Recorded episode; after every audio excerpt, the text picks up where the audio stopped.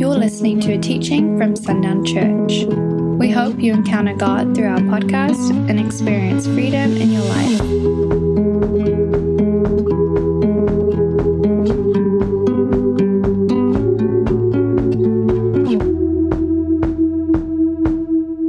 All right, good morning. it's good to see you here this morning. And again, I, as, I, as I said in the prayer, I pray so much that God would deliver this word this morning with the same gentleness and the same touch of, of our hearts and our minds as I believe He intends. Because it is, it is a challenging word. It's not hard, it's not harsh, but it, it is a word that can absolutely get in your face. So I just ask you to, uh, to let the Holy Spirit in this do what the Holy Spirit does. If you would go with me to 2 Timothy chapter 4, we're going to begin there. 2 Timothy chapter 4, and I'll begin with, with verse 9.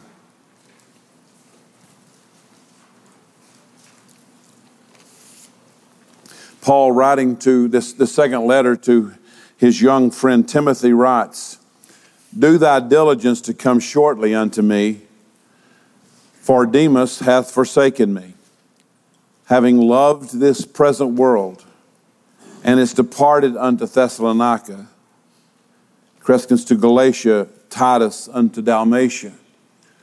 So he's alone. In this moment in Scripture, Paul was addressing again this young pastor and asking him to come quickly, as quickly as he possibly could, because Demas had forsaken him. And forsaken in Greek is a verb that means that Paul was completely abandoned and left helpless. So it's a significant word that this is where Paul finds himself so we generally kind of get stuck, and, and, our, and our culture speaks to this problem, but we generally get stuck in this passage by trying to assess whether or not Paul was justified in his scorn and his open judgment of Demas. Again, that's become very normal for, for the person who holds the position of God for the person who expresses a thought or a characteristic or a quality of God to become the one who is questioned.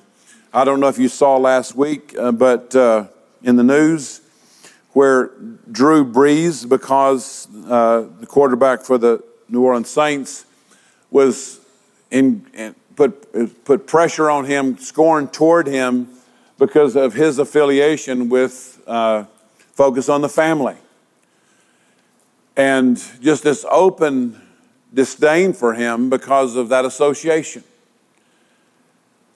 And again, we find ourselves in this, in this place where someone who holds the value and the heart of God is the one discredited in protection of the one who, in his case, that, that they were thought he was speaking against. So again, we're seeing this very much, and we get stuck there trying to assess whether Paul was right and fair in this assessment of Demas. According to uh, Philemon, Philemon 1.24 and Colossians 4.14, Demas had been listed there as a fellow worker in the gospel ministry. It seems that Demas was with Paul when he was facing the death sentence in Rome, both in his first imprisonment and shortly, even possibly, when he, he was with Paul in his second. So he had been there a while. He had walked with Paul. He had seen the miraculous. He had heard the voice of God with Paul. I don't know how you could have missed it to be there as Paul shared his testimony of what happened to him on the road to Damascus. To hear and see and watch and be, be evident around him what God had done. But we find this particular moment that Demas chose the world. Let me read that again. For Demas has, Demas has forsaken me, having loved this present world. I want to pick up this same conversation, but I want us to go to 1 John chapter 2, if you'd go there with me. or you can follow overhead uh, in the scripture that's, that's there. There's a major principle here that we need to hear, and then hopefully in the hearing, we'll believe and let this principle transform our lives because God has a great desire today, not for you just to be present. He has the desire by truth to transform your life, to set you free. If something is broken, to heal it. If something is lost, to find it. He's here this morning to bring a principle, to bring a truth that will not just be interesting or fascinating or long or beat or boring or tedious, but to transform us with this truth. So there's a principle found here, and hopefully hearing it, it will do exactly that. The, the book of First John is a message written to believers. It states in chapter 2, verse 1, it's not, it's not up there, but it says, My little children, these things I write unto you that you sin not. And if any man sin, we have an advocate with the Father, Jesus Christ the righteous. So we're not confused that he's writing here to believers. He's writing to those who have taken that step and are saved. It was given to us as a means by which we could understand how to, how to have this intimacy with God and also as a warning on how to lose it. But Paul is, uh, is writing this letter to bring encouragement to this young pastor about how to maintain this intimacy. And he's using it, you know, he, he, he's encouraging him, telling him, showing him how to live in this intimacy. So I want us to go to 1 John chapter 2, and I'll begin reading in verse 15.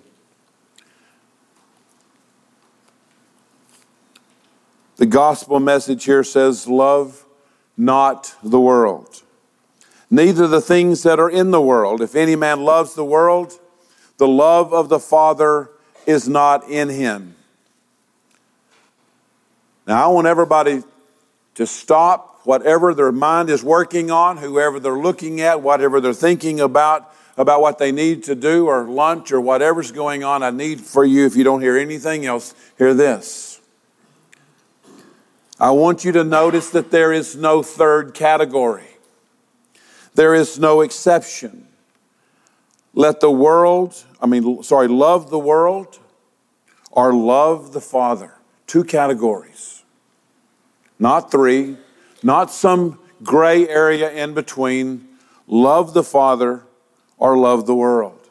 Let me read that scripture again. Love not the world, neither the things that are in the world. If any man love the world, the love of the Father is not in him. So we need to start understanding this with the definition of the word world. That'll help us get clear on what, on what is being described here. The Greek word for world, again, is cosmos. It can mean everything as it does here from the world itself in its physical created form, the earth itself, the globe. It can go all the way there to what he says, neither the things that are in the world. So it goes from there to this whole circle of earthly goods, endowments and riches, advantages and pleasures, which, although are hollow and frail and fleeting, still stir this desire and seduce us from God and become obstacles to the cause of God. But it's the, the, the world, in its best definition here, is a system, as a system, helps us to gain an understanding because for our purpose today, we're going to describe the world by this definition. It's going to be real simple. The world is, is that organized system led by Satan that by absolute intent leaves God out. Okay, we're, we're going to go with that definition of world. It's a system, an organized system led by Satan that by a specific intention will leave God out. Now, a system, the reason I use that is because it helps us to understand what Satan's intent is and his purpose. If I talk to you about a financial system, I'm going to talk to you about money, but that money is the hub. It's going to have many spokes coming into it. I'm going to be talking about banking. I'll talk about personal budgets. I'll talk about the stock market because all of that financial system is around a hub of money, but with, but with many, many spokes. If I talk to you about an educational system, I'll talk about the transfer of knowledge from one person to the other, but with many spokes. I'll talk about textbooks. I'll talk about classrooms. I'll talk about homes. I'll talk about many ways that form an educational system. If I'm speaking of a healthcare system, I'll talk about the care of patients, but with many spokes, hospitals and insurance and all the things that touch that, that middle, that hub. If I talk about a world system, that's being talked about here. If I, if I understand a world system, I'm talking about as the hub leaving God out. That's the hub of a world system. That's the primary thing in a system that Satan leads and that is, that is organized with many spokes that come into that common hub.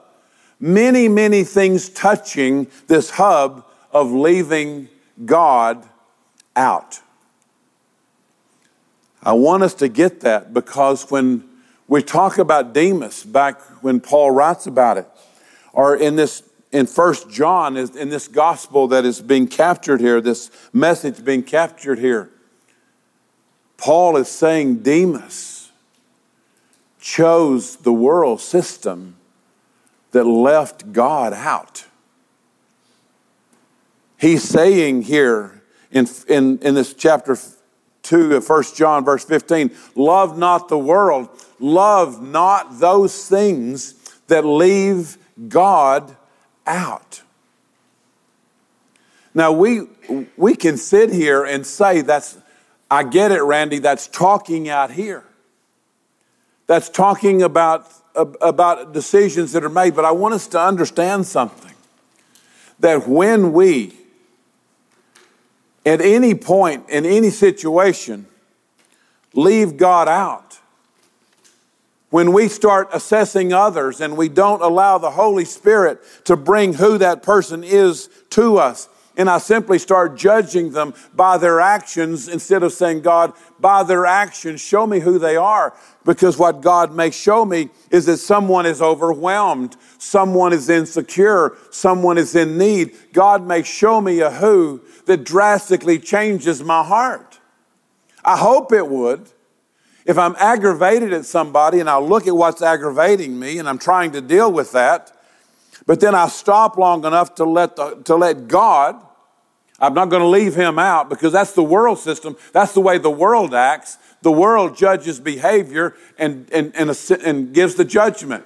But if I include God in it, if I include the Holy Spirit in it and I don't leave him out, and I say, God, what am I looking at here? I get to see someone. And I hope if we recognize that this person is overwhelmed, I hope our frustration turns to compassion. I would hope that that would be the result of including God that we would be people of real kindness and goodness because we see what the world can't see, because the world will, by its nature, leave God out. So it's not just this big equation of, the, of, of what we see in the news or what we see in the government and all these places where it seems like God is being left out. I can't address all that this morning. But the tenderness of what God is saying is how often in our own life, equation by equation, moment by moment, we simply leave Him out. And in that moment, we do, we, in that moment, we do exactly what Demas did. We loved the world. This is what, this is what John is writing. Love not the world, neither those things that are in the world. If any man loves that world that leaves God out, do you recognize how he could so easily then say, If I love the world that leaves him out, then the love of the Father is not in him? No two categories. Again, since this is written to believers, there's something we need to know here. This is recognizing that as a believer, I have and can maintain or retain my legal legal put mark that down I can maintain or retain my legal relationship with God that, that legal relationship that began when he adopted me that's a legal relationship but while I can maintain and retain that legal relationship, I can lose the intimate, experiential relationship that I have with God. Still a child, but I don't know the love of the Father. I don't know His heart. I don't know His kindness toward me. And why this message this morning? Because if we would be honest with ourselves, Many of us are sitting here today knowing I've got a legal relationship with God because I was, I'm saved and He adopted me. But our testimony would be, if we would be honest, is I have somewhere lost this intimate, experiential relationship with that God who saved me. I don't have it. I'm glad to know that, that in a legal system I'm saved. I'm His and I will, I will end up in heaven. But God had so much more planned for us and promised to us than just an eternity that we can go to someday. He wants us to know it right now. I, I will state to you absolutely, I don't believe that you can lose your salvation once you've been truly born again. But as chapter 1 makes clear, 1 John chapter 1, you can certainly lose your fellowship with God. You can lose your encounter you can lose that loving experience with God who saved you. Loving the world will cause us to be drawn away from God's presence. Loving the world will cause us to be drawn away from God's love. Loving the world will cause us to be drawn away from His will for our lives. We won't even know what it is. Now, you get to determine I guess in your own mind right now what it means to leave God out. Maybe you come up with your own criteria, and maybe in that criteria you can justify some of the things you're doing. Maybe it's okay if I do this. Maybe it's okay if I do this. Maybe if I, it's okay if I do this. Ask yourself, just it's a simple question. Does it match the, the value system of the world or does it match the heart of God? It's not hard. It's not hard to do when I'm doing those things that, uh, that the world loves to do, it's not hard to figure out which world you're loving. Our decisions each day, little ones, each day will make very, very bold announcements of which world we love. You know that? Small decisions will make big announcements about which God we love how I treat someone, whether they see a smile on my face, see joy in my heart, see kindness in my hands, see peace in my words. I will, in all those ways, make an announcement about which world I love. My frustration, my bitterness, my anger, my sh- being short with people, my ignoring people, will make the same announcement. It will tell which world we love. We choose moment by moment which purpose we will follow. Paul wrote in Galatians chapter 1 the great purpose of Jesus' sacrifice. He gave himself that he might deliver us from this present world. Listen to the verse. This is Galatians 1 4. Jesus, who gave himself for our sins, that he might deliver us from this present evil world the world that leaves God out according to the will of God and our Father. He died to separate us from a world that leaves God out. Why would He do it? Because He knows what it means to, to live in the world where God lives, where He's not left out. He knows. Paul is talking about it. The, the writer of John is talking about it. He's telling us don't love the world, it's a broken place. Don't love the world, it will leave you empty. Don't love the world. I'm not telling you because I'm petty. I'm not telling you because, because I'm jealous. He said, I'm telling you Because if you choose this world where God is, then you will find things there that you could not find. You'll find loving a neighbor. You'll find peace in your home. You'll find contentment. Even if you can't find peace in your home, you can find contentment inside me, peace inside me, while the storm is still raging. That's what he brings. He's a father. He knows where we're going. By vision, He can show us, He can build anticipation into all that is coming in a world where we let God be God. The world that He died to save us from is cold and is heartless. I speak often and I ponder even more often why so few people actually experience in a real personal, intimate, dynamic way the manifest presence of God. Why so few?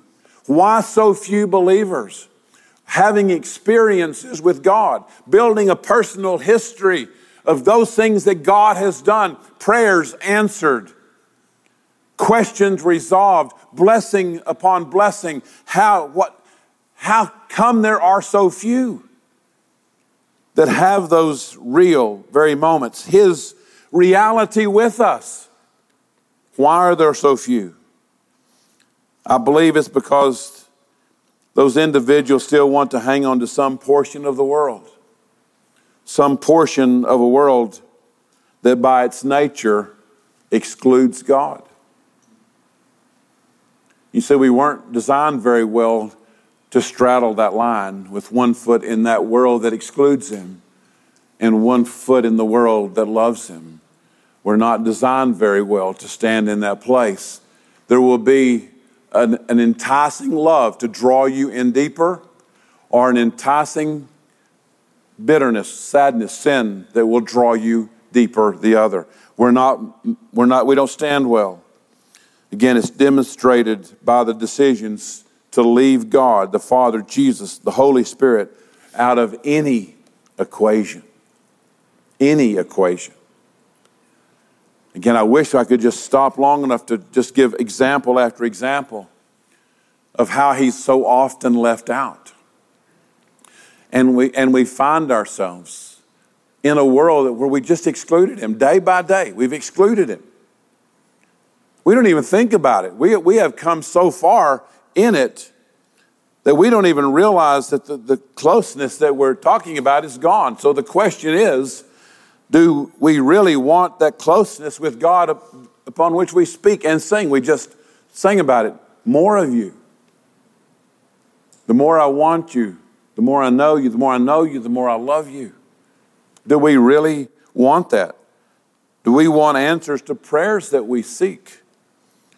Or do we want the world? It's not a hard equation. Do I include him or exclude him? So before we leave this conversation, this question this morning, I want to go to one more verse because this is kind of the cap on this message James 4 4. We're studying James on Wednesday night. I don't know how it's going for anyone else, but I, I love the study of James. James 4 4, ye adulterers and adulteresses, know ye not that the friendship of the world is enmity with God? Let me read that again. Know ye not that the friendship of the world, the place that excludes God, is enmity with God? Whosoever therefore will be a friend of the world is the enemy of God. It's not complacent anymore. It's not benign anymore. It's if you love the world, James says that you are at odds with God. Made very clear in John 1 2:16 where we just were. For all the for all that is in the world, the lust of the flesh and the lust of the eyes and the pride of life is not of the Father, it's of the world. Back to James 4. Tell us, it tells us that as children of God, we can not only miss the experience with God, but are in perpetual battle with God. This may be hard to believe. You may not agree with me, and I'm okay with that. But I find very few people and I'm talking believers here, very few people who are not in some, ver- in some version having a perpetual battle with God.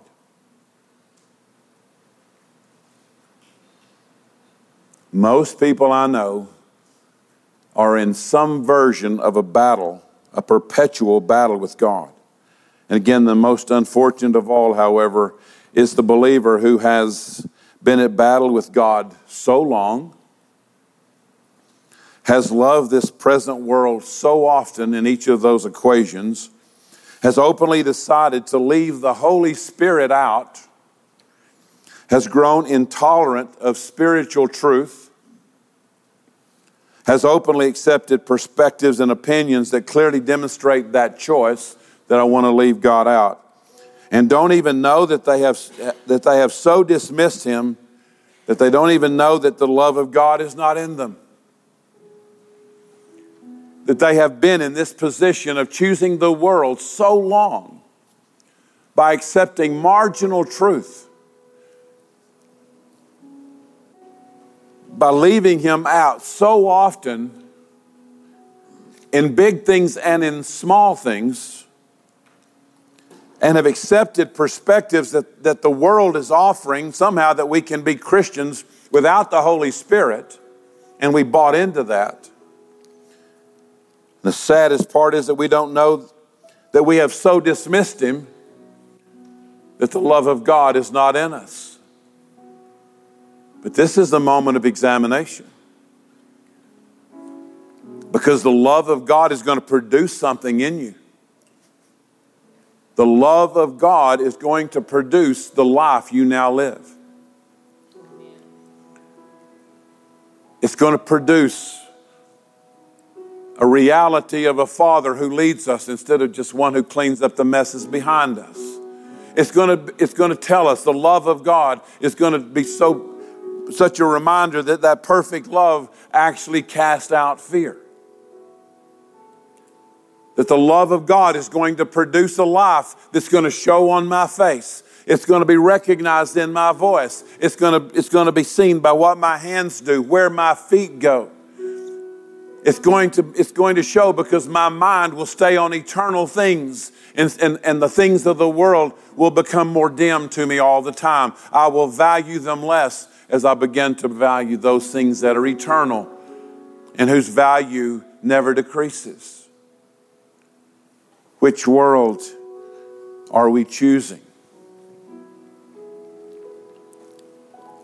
We don't know the details of Demas' situation, but it's evident that Demas decided that what Satan had to offer in this life is better than what God had to offer in the next. There is no account of his restoration. There is no account of him coming back. There is no account of any type of recovery. The tragedy of Demas is still being lived out today by those who choose a world system that leaves God out.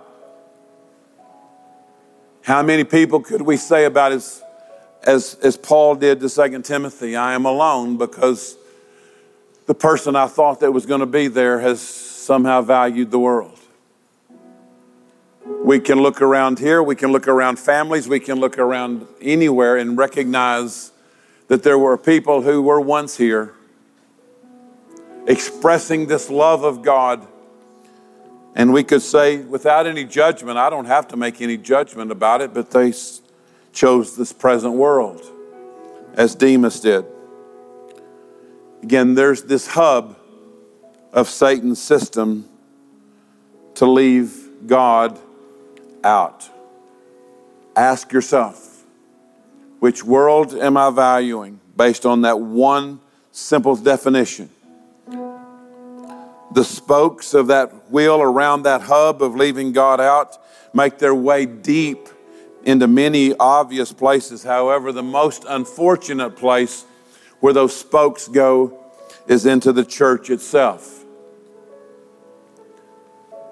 Because most I, will take that back. I will say at least many churches have chosen to leave God out. You can tell because the programs are their programs, the agenda is their agenda, the money is their money to determine where it goes. Their talent is directed the way they want to see the talent directed. Equation by equation, they're leaving God out. They won't let the Holy Spirit work in any kind of congregational setting because it might upset somebody because we have to be pleasing in here to make sure that the person who's lost isn't uncomfortable when they come into the place where they should be the most uncomfortable.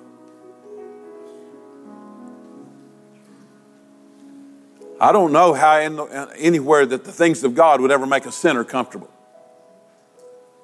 Accepted, maybe. Comfortable, no. Because the comforter is going to be real busy making sure that doesn't happen. We profess to love God and exclude Him day by day. I can speak to this most presently about being a pastor because that's the, that's the role and the call that God has on my life right now. But I know this is true also in many professions and many callings. We want the world to like us. You know that? We want the world to like us.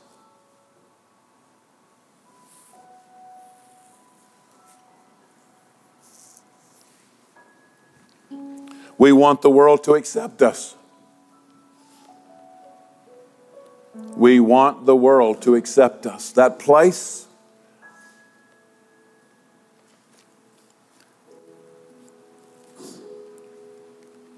Satan doesn't want us to live in the world. That's not his point. What does he want? He wants us to love this present world. Not because we're going to live in this world. The question is, who do I love? Because Satan doesn't, he's not trying to just get us to live in it, he's trying to get us to love it. That's why the warnings are don't love the world. We want them to embrace us. We want to be liked by them. We want to be loved by them. We want to be accepted by them. We want to be embraced by them. The world. And I, I recognize why.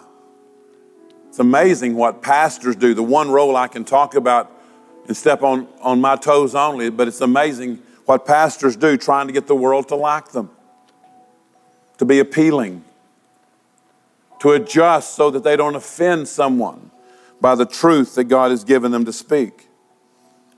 So we do this, wanting that all the while they willingly choose to leave God out while we're seeking their favor. Does it sound like a strange equation? That we're seeking the approval of those who, by their intention, are leaving God out, the world.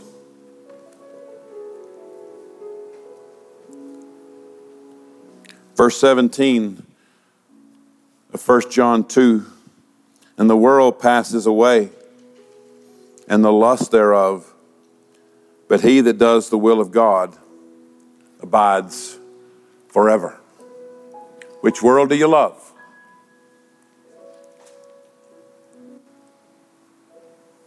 It's not hard to measure.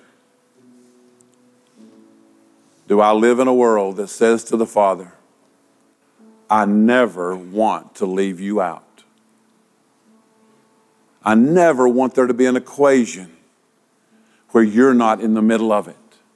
I want you to determine what messages I preach, what I say when I'm greeting somebody. I want, I want you to come forth through me so that people can know by the look on my face that I love you and not this present world.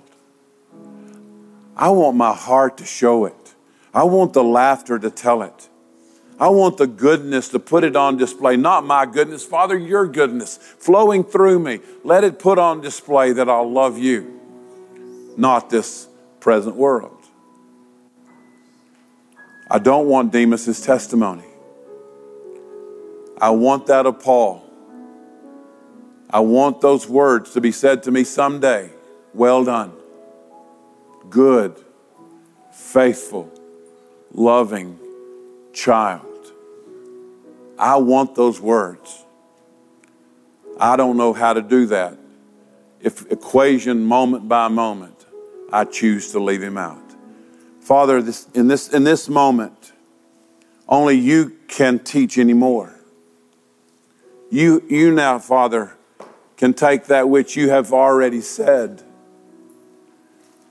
and let it move heart by heart, life by life, tenderly, lovingly, kindly, expressing who you are. Holding up a mirror in front of our faces so that we can see which world we love. Do I value, Father, what you value? Do I love what you love? Do I care about those things that you care about? Or is my time, my energy, my life given to the things that the world loves? Father, just do now in, in, each, in each life what only you can do. Show us, Father, which world we love. And if we if we find ourselves in this world where we can just say, Father, I want to live in this world where you are always my Father. You are always Lord of my life. You are always my Savior. I want you there always. I want to see others the way you see them, Father. Then let's celebrate that in worship. But if God shows you glimpses of loving the world, this is the moment when we change our mind and say, Father, thank you for showing me where my eyes have been, where my heart has been, where my feet have gone. Father, thank you in this moment for showing me so that I can change my mind. And from this moment, live in, live in front of me the life that says, Father, I will always, I will always in all things value you, my Father, my Savior, my Redeemer, my friend more than this present world. Father, do now what only you can do.